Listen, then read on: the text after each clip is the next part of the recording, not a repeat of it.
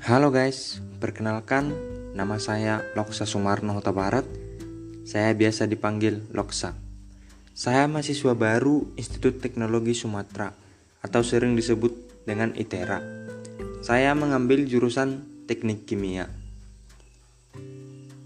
Pada kesempatan kali ini, saya membahas future plan atau rencana saya ke depannya. Di sini, rencana saya ke depannya saya bagi jadi tiga bagian.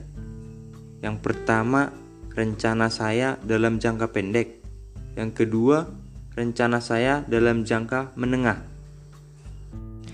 Yang ketiga, rencana saya dalam jangka panjang. Oke, kita bahas yang pertama dulu ya, guys.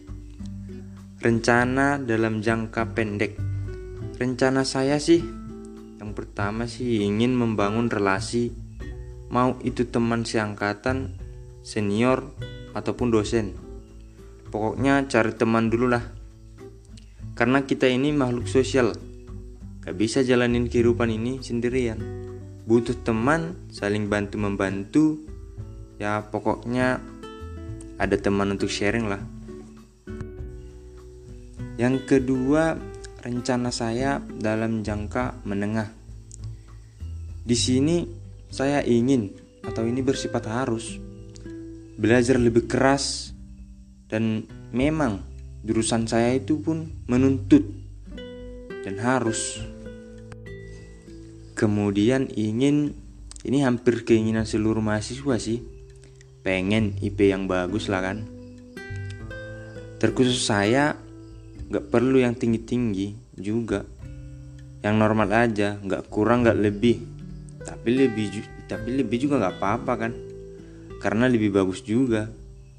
Kemudian semoga di perkuliahan nanti lancar nggak ada masalah yang serius lah.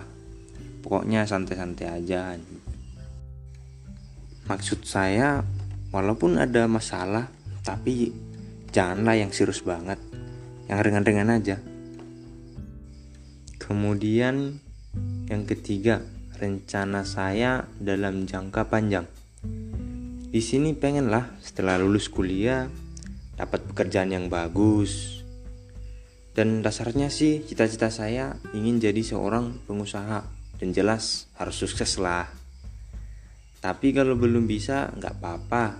Jadi jadi pekerja di perusahaan orang lain pun nggak apa-apa lah.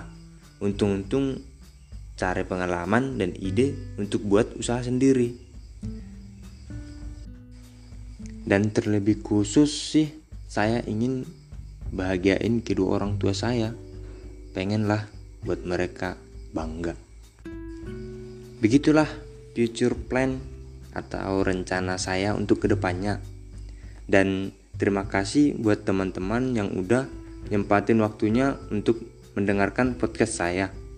Salam.